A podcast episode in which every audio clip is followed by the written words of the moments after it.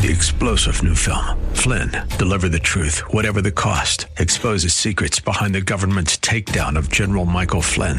Flynn knew what the intel world had been up to. He ordered the first audit of the use of contractors. This set off alarm bells. He told the truth. He was the most dangerous person for Donald Trump to hire. They had to get rid of Flynn. Flynn, Deliver the Truth, Whatever the Cost. Available now. Watch it today. Go to SalemNow.com. SalemNow.com. Hey, good afternoon and welcome, ladies and gentlemen. This is Gino Geraci. So glad you could join me on the program Crosswalk with Gino Geraci. It is, of course, the program where we take your calls and try to answer your questions about the things you care the most about, questions about God and the historical Jesus, questions about the Bible, questions about worldviews and world religions. And if you'd like to join me on this Tough Question Tuesday, you can call Producer Jim at 303-873-1935, 303-873-1935 with your tough question about the Bible. And again, we talk about the past, history, and we talk about the future, prophecy, and we talk about what's happening in this great big world right at this very moment. And of course, there's so much happening. Obviously, so when I'm thinking about in the news, the at the top of the headlines, every news media outlet is reporting that the president of the United States has decided to cut off oil from Russia. But what hasn't been widely reported in the news, and the Wall Street Journal is reporting it this afternoon, that Saudi, Emirati leaders, Persian Gulf monarchies, basically that the Saudi government, the Emirati government declined to receive calls from the American president, Joe Biden. But they have taken calls from Vladimir Putin. Now, again, the Wall Street Journal is reporting that the White House unsuccessfully tried to arrange calls between the president and the de facto leaders of Saudi Arabia and the United Arab Emirates as they were working to reduce the tensions, and they were working to figure out a way to navigate these ever-increasing oil prices. But the Saudi Crown Prince Mohammed bin Salman and UAE's Sheikh Mohammed bin Zayed, who is obviously in the news over some of the talk about the Abraham Accords, have become more vocal in their criticism of American policy in the Gulf. So it's interesting to me that part of this growing tension is going to be over the issue of gas and energy. And also the almost cult-like commitment of the liberal left in our country because of their deep commitment to this issue of climate change, that they would rather have $4 and $5 and $6 a gallon at the pump, maybe $150, $200 a barrel of oil, then literally lift the bans and begin moving towards energy independence. Now, obviously, this is Tough Question Tuesday, and I would much rather talk about Bible issues. But just quickly, civilians were evacuated from Ukrainian cities of Sumy and Irpin, but many remain trapped in besieged areas. President Vladimir Zelensky of Ukraine addressed the British Parliament today by telelink, echoing Winston Churchill, quoting William Shakespeare. He basically told the British Parliament, the question for us is to be or not to be. So he's quoting Shakespeare to England as he's still tries to hold on for dear life. And of course, McDonald's and Starbucks said that they would temporarily close their locations in Russia. And according to United Nations estimates, more than 2 million Ukrainians have fled the country. And so, again, the United States has banned Russian oil, and literally the United States. Now, again, we've heard different statements. Some people have said, well, only about 1% of our energy resources come from Russia. But according to a number of different news outlets, that the United States receives less than 10%, it would seem that there's more than 1%, but less than 10% of oil comes from Russia. One of the things that may have escaped, again, in the news is the resigning of the editor of the magazine in Russia, which is, I think, the Russian Times. Now, yes, the Russian Times, Maria Baranova has quit. Now, she was the editor of the Russian state-run media over Ukraine. So she was in charge of publishing material on behalf of the Kremlin for the Russian people. She resigned today as editor-in-chief. Last week, condemning Russian President Vladimir Putin's invasion of Ukraine.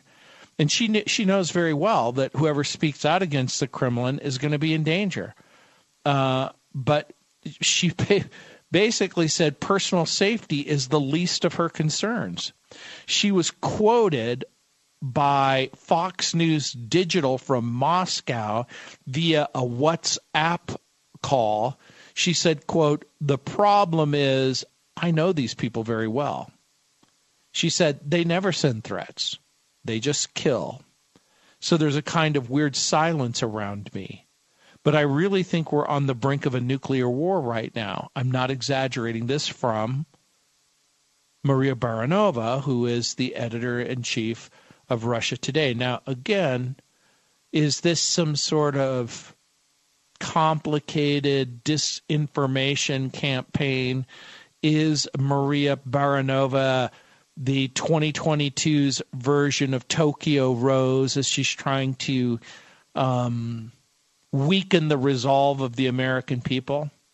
Well, she told Fox News Digital, quote, "I have a son.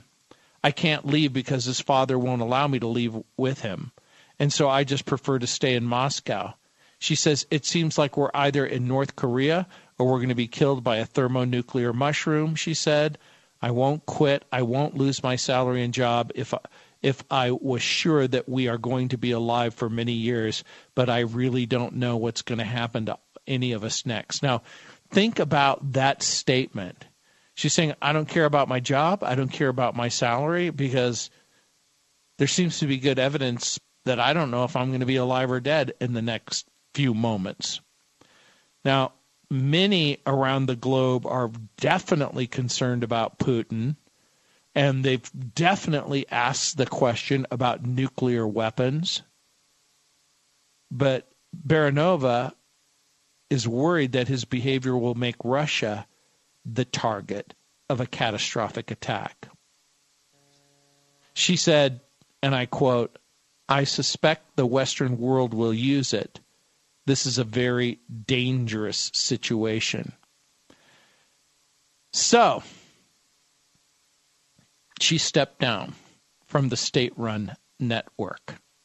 She, by the way, was featured in a 2012 New York Times piece that said, "A Face of the Russian Protest Movement." It was a detailed examination of her life, because she was charged with inciting a riot while protesting Putin winning a third term, and she was featured in Rolling Stone magazine. Is this true information or false information? I don't know, but it's being reported. 303-873-1935. I'll be back. Hey, welcome back, ladies and gentlemen. This is Gino Geraci inviting you to call on Tough Question Tuesday, 303-873-1935. And of course, one of the toughest questions, does the Bible prophesy, or does Bible prophecy predict that there will be a World War III before the end times? And it just so happens that we have an article at Got Questions, Your Questions, Biblical Answers on that very subject, 303-873-1935. And again, the article says there's no doubt that world war will be a part of our future. Jesus plainly taught that there would be war prior to his return in Matthew chapter 24, verses 4 through 31. Some hold that he spoke generally of the church age in verses 4 through 14 and spoke of the tribulation period starting at the midpoint in verses 15 through 31. Others believe that Christ spoke of only the 7-year period known as the tribulation in verses 4 through 31. And even though verses 4 through 14 do seem to be giving general descriptions, they parallel the description given in early Revelation chapter 6, which records details concerning the beginning of the tribulation. In Matthew 24, verses 6 and 7, of course, it says that there will be wars and rumors of wars. For nation will rise against nation, and kingdom against kingdom, and in various places there will be famines and earthquakes, unquote. Now, of course, we've talked a little bit about the fact that there's going to be wars and rumors of wars. We've talked a little bit about the fact that Russia is the largest producer of wheat. It's my understanding Ukraine is the 4th or 5th largest producer of wheat, which means that Russia and Ukraine's total output for wheat provides a major portion of food products for that part of the world. And so here, Christ is making it clear that we're going to play a significant role in the last 7 years prior to his return. In Matthew chapter 24, verses 6 and 7. So to be even more specific, the future does hold at least one more world war. But there's nothing in Scripture that says there will be only a certain number of world wars. World War I and II aren't, quote-unquote, explicitly mentioned in the Scripture, nor is even this possible 3rd world war. So if we ask about chapter and verse about World War I, World War II, World War III, no, the Bible just simply mentions wars, and then it mentions the last war in detail, which allows the interpretation that there may be others before the final conflict. So again, if we ask and we answer the question, will there continue to be wars and rumors of wars? And if we go back to the time in Matthew chapter 24 when Jesus spoke those words, and then we fast forward to the present day, it's pretty self-evident. But like I said, the war that is spelled out in the most detail seems to be the last war. And of course, John the Apostle was shown what the end times would be like, specifically the last 7 years prior to the return of Jesus. Beginning in Revelation chapter 6, he saw the future. He saw a war, and the war was found in that chapter, and it continues to be a part of the unfolding events in the book of Revelation until chapter 19. And in Revelation chapter 19, verse 11, it says, "In righteousness he judges and wages war." Interesting. 303-873-1935. Let's see who's up. Is it Judah? Judah, welcome to the program. Hi, Gino. Can you hear me well enough? Yeah, sure. Good afternoon. Thank you for taking my call. My question is, I'm moving with my family down to Harlingen, Texas, which is near Brownsville, like right on the border with Mexico. So we're not talking about Arlington. We're talking about what is Harlingen. The name? Harlingen. Yes. And I was wondering if you know of any good, sound, biblical, Bible-teaching churches or pastors that we can get connected with down there. We're really blessed living in the Brighton area to be so close to so many Calvary chapels. I don't seem to see any of those in a Google search down there. Yeah, neither do I. So, yeah, I'm unfamiliar with the area. I'm sorry, my voice is sort of being weird. Excuse me. Yeah, I am not familiar with that area or the churches that are in that area. But maybe someone is.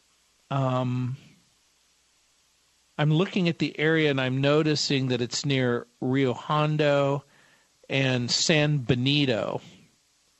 Yes, and Brownsville and South Padre Island. Sounds like a beautiful part of the world.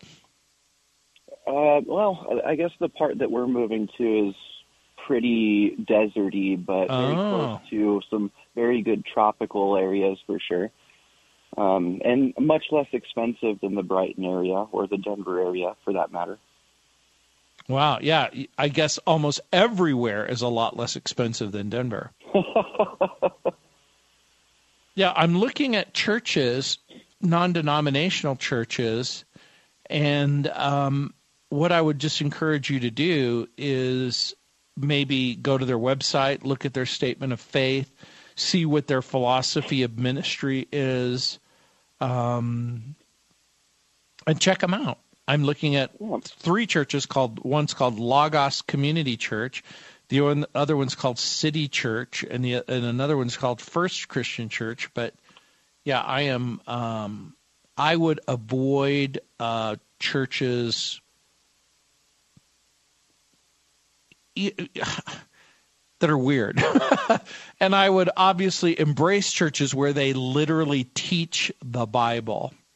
That's what I'm looking for, Gino. And so I've done a little bit of research, and I've watched some videos from some of the churches that you mentioned and some others that I've found. Anything stick out to you? Well, I'm finding a lot of Pentecostal churches, which nothing against our Pentecostal brothers and sisters, but that's not what we're looking for.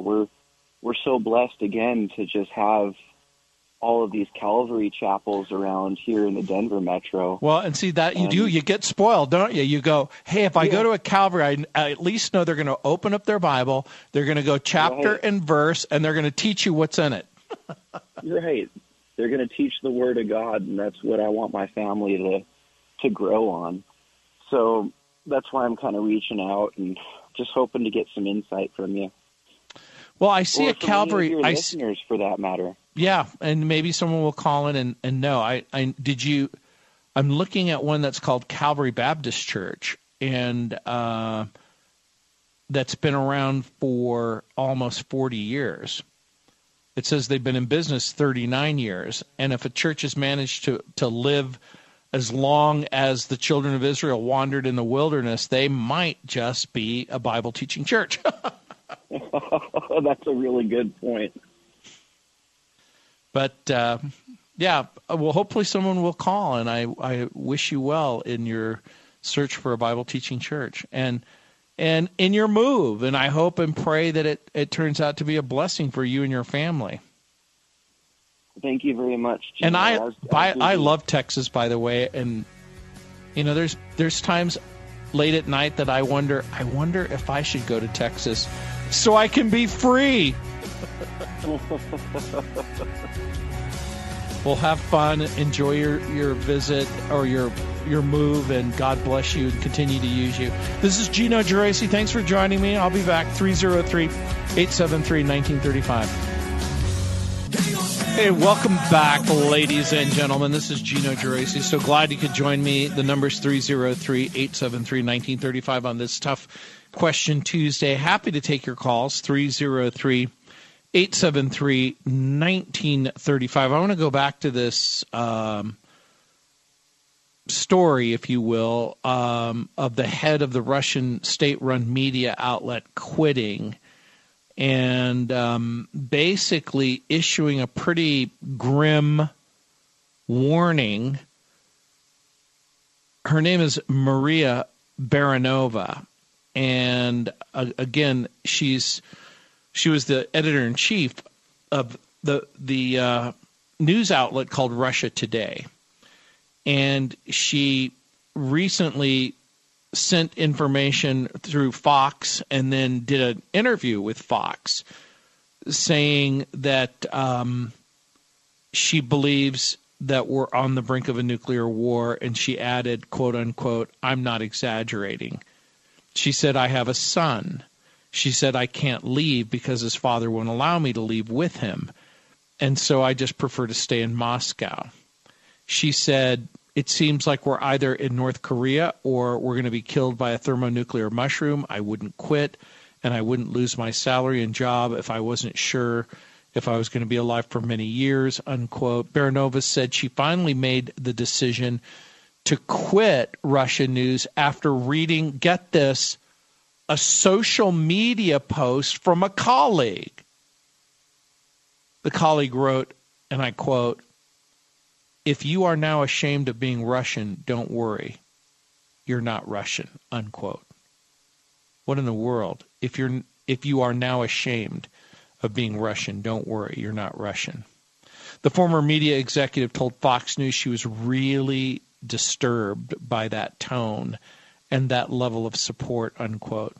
She said, "If I chose to be with Russia, this does not mean that I should walk in a totalitarian system or be silent or, for example, rejoice that the regime, which I do not want for my country, is being exported elsewhere," she said.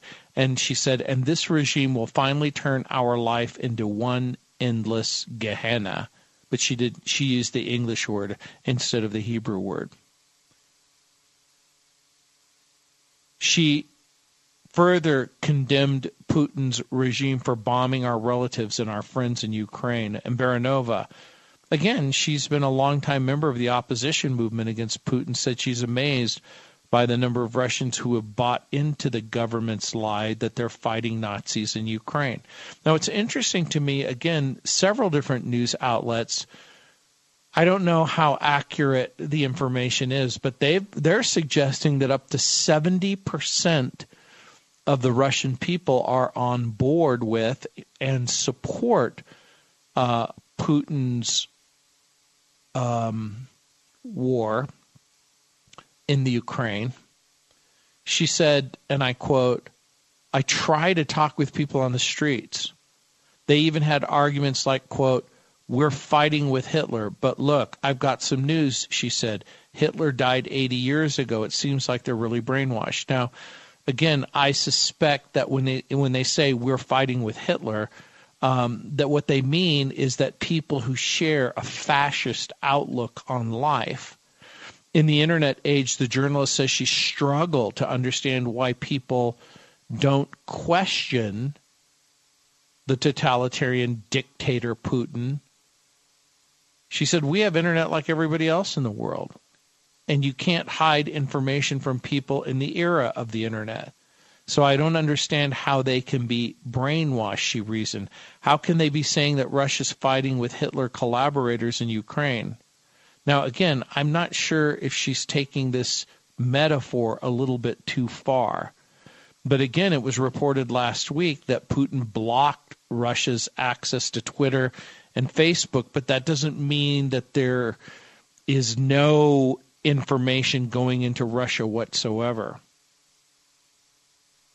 So, 303-873-1935. That's the number if you want to join me on the program. Let's see who's up. Wendy, welcome to the program. Hi, Gino. How are you doing? Good.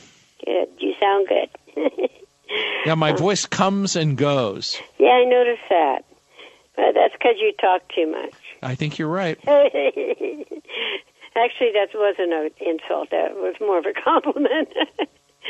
But, yeah, I'm so heartbroken about what's going on in Ukraine. But I had a question about Ezekiel 38. Uh-huh. And it's the time of it. I always thought that what God did as far as rescuing Israel, because it says that it will make himself known, his greatness and holiness known in the eyes of many nations, then they will know that I am the Lord. I had been taught and always thought that this came before the tribulation as a witness so that more people would come to the Lord, because I know that's his goal.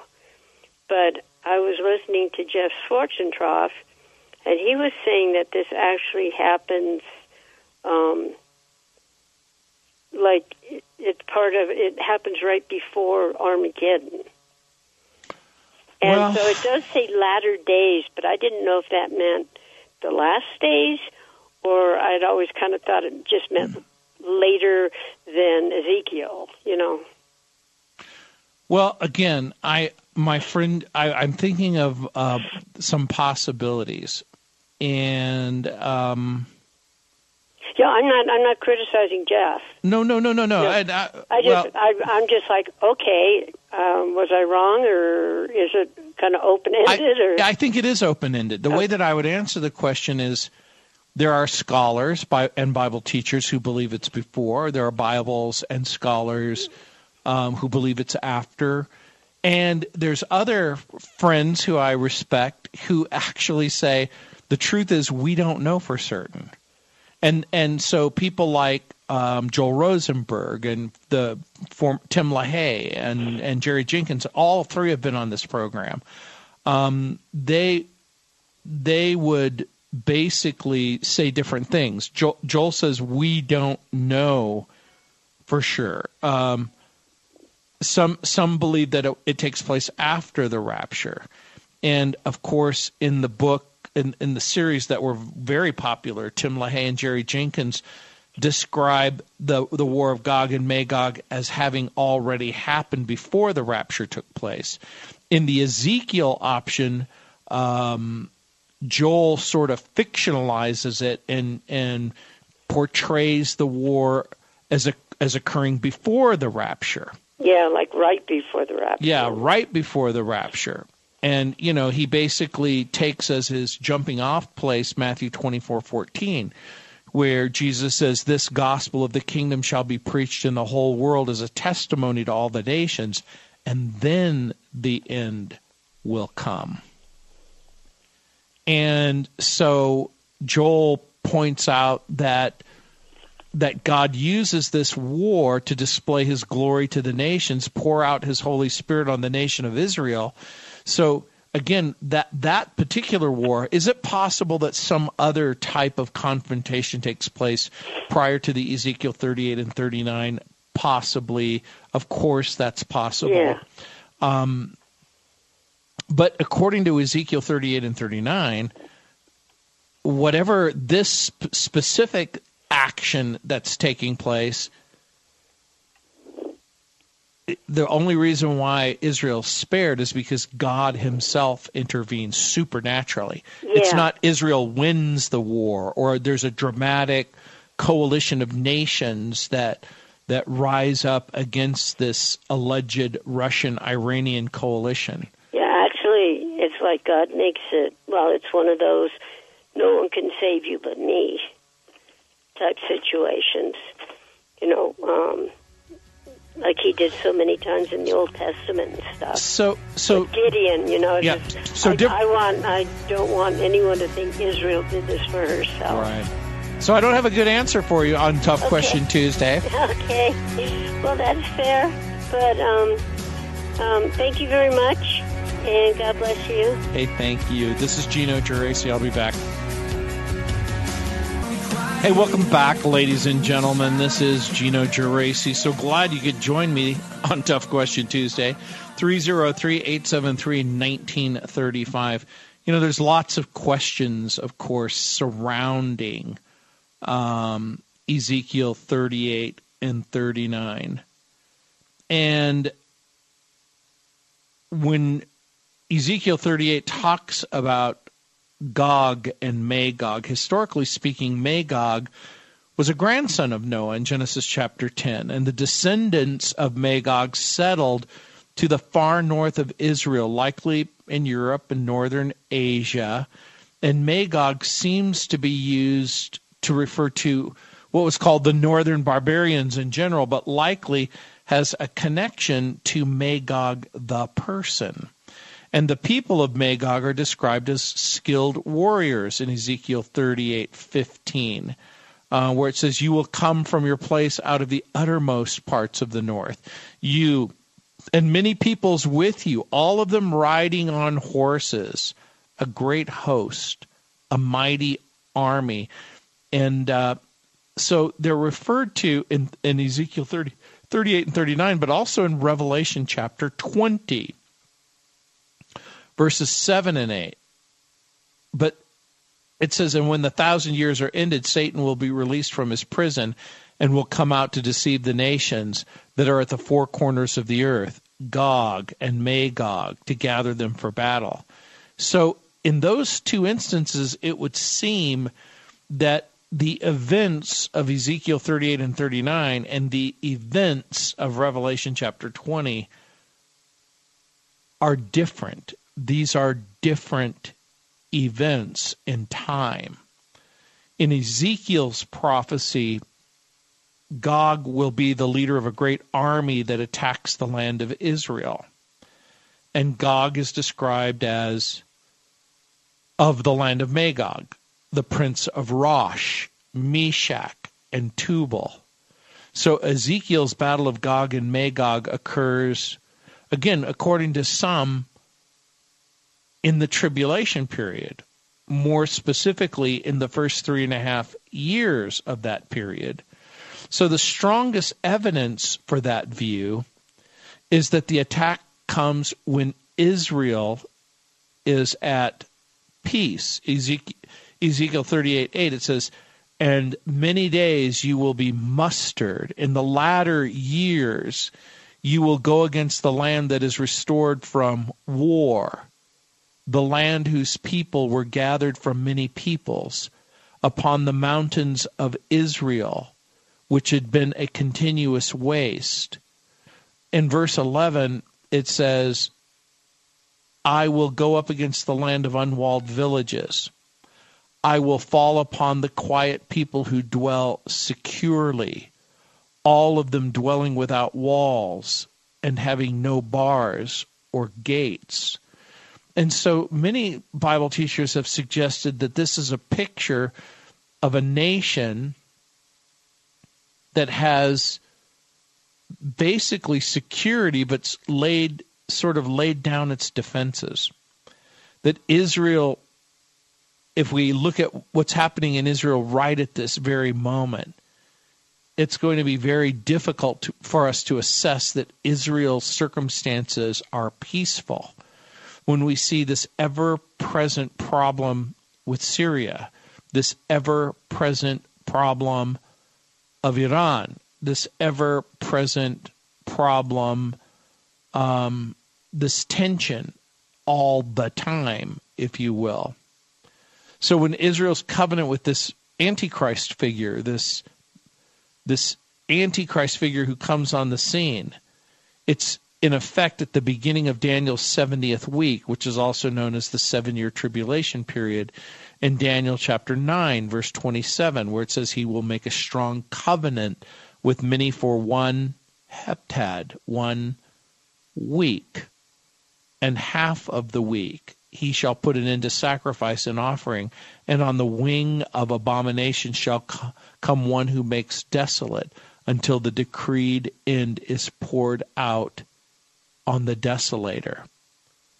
So, in this Ezekiel 38-39 scenario, Israel appears to be at peace.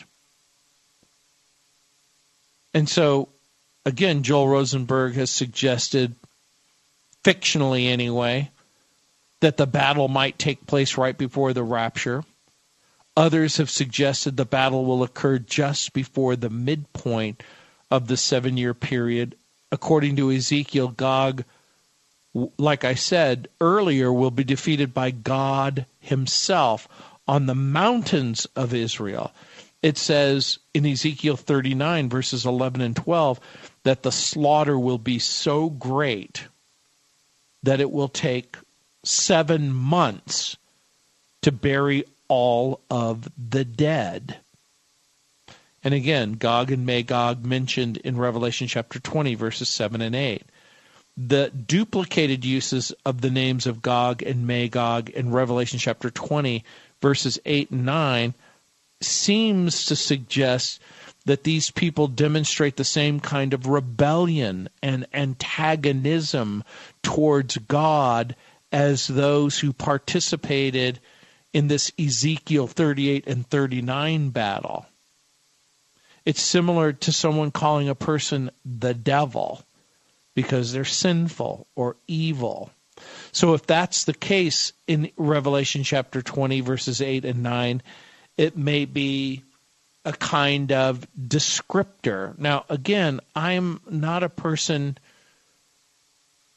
who likes to say that this is an analogy or a metaphor unless the text itself seems to indicate that.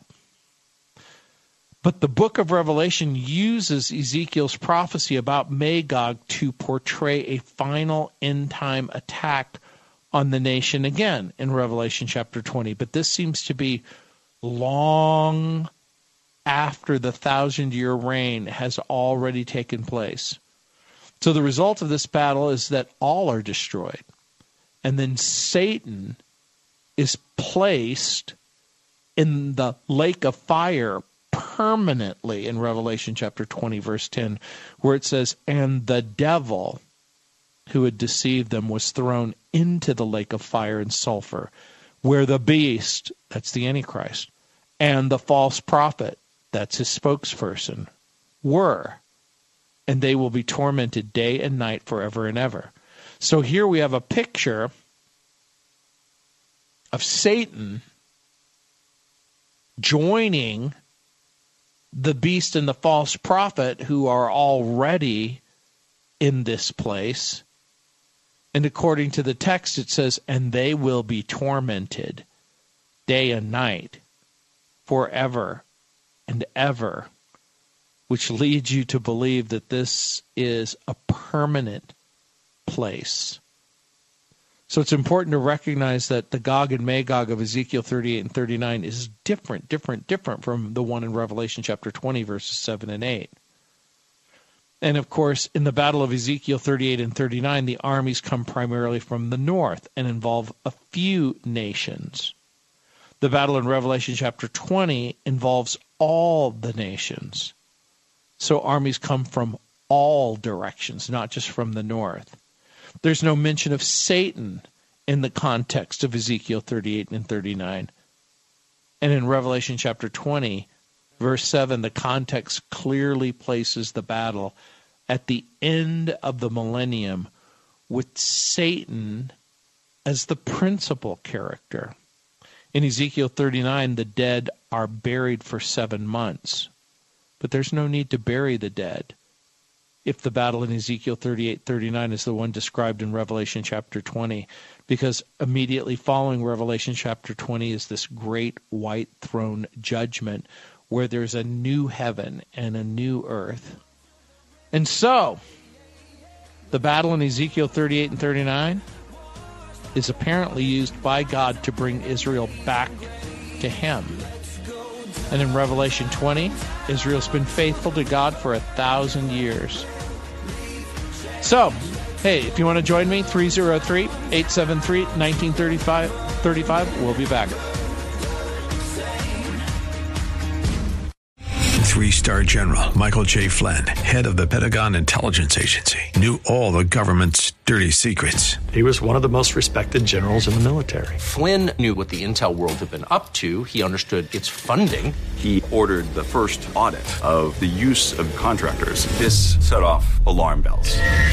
The explosive new documentary, Flynn, Deliver the Truth, Whatever the Cost, and covers the facts behind this scandal. Flynn told the truth. He was the most dangerous person for Donald Trump to hire. I find out the worst enemy that I'm going to face in my life is right here in America. They took my assessment and they wanted me to change it. And I was like, I'm not changing it. They had to get rid of Flynn. With in-depth interviews, archival footage, and never-before-seen personal records of the man behind the headlines. I just felt like I was drowning. Flynn, Deliver the Truth, Whatever the Cost. Available now. Watch it today. Go to SalemNow.com. SalemNow.com.